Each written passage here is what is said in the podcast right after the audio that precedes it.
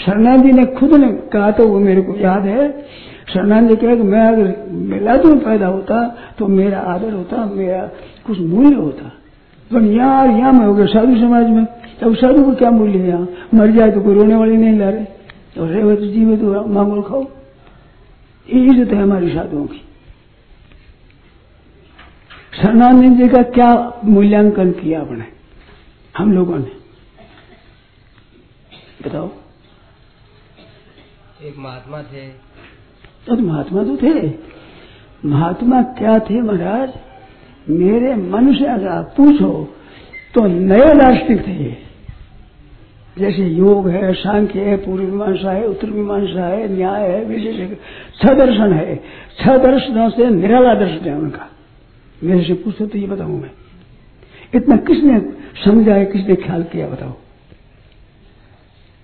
मैं बात ये बता सकता हूँ आपको। दार्शनिक नए दार्शनिक। परंतु किसका विश्वास है?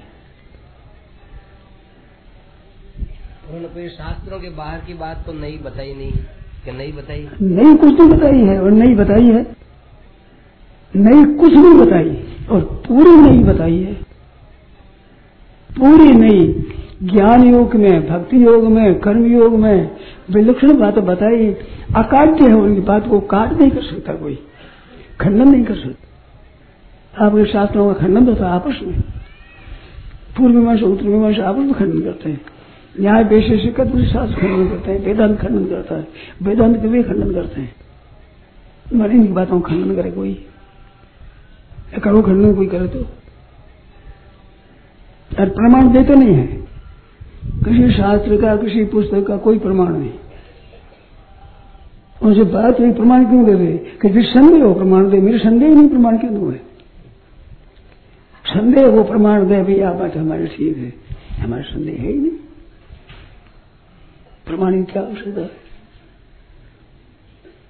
तो उसका उसके कितना आदर किया हम लोगों ने। सोचो।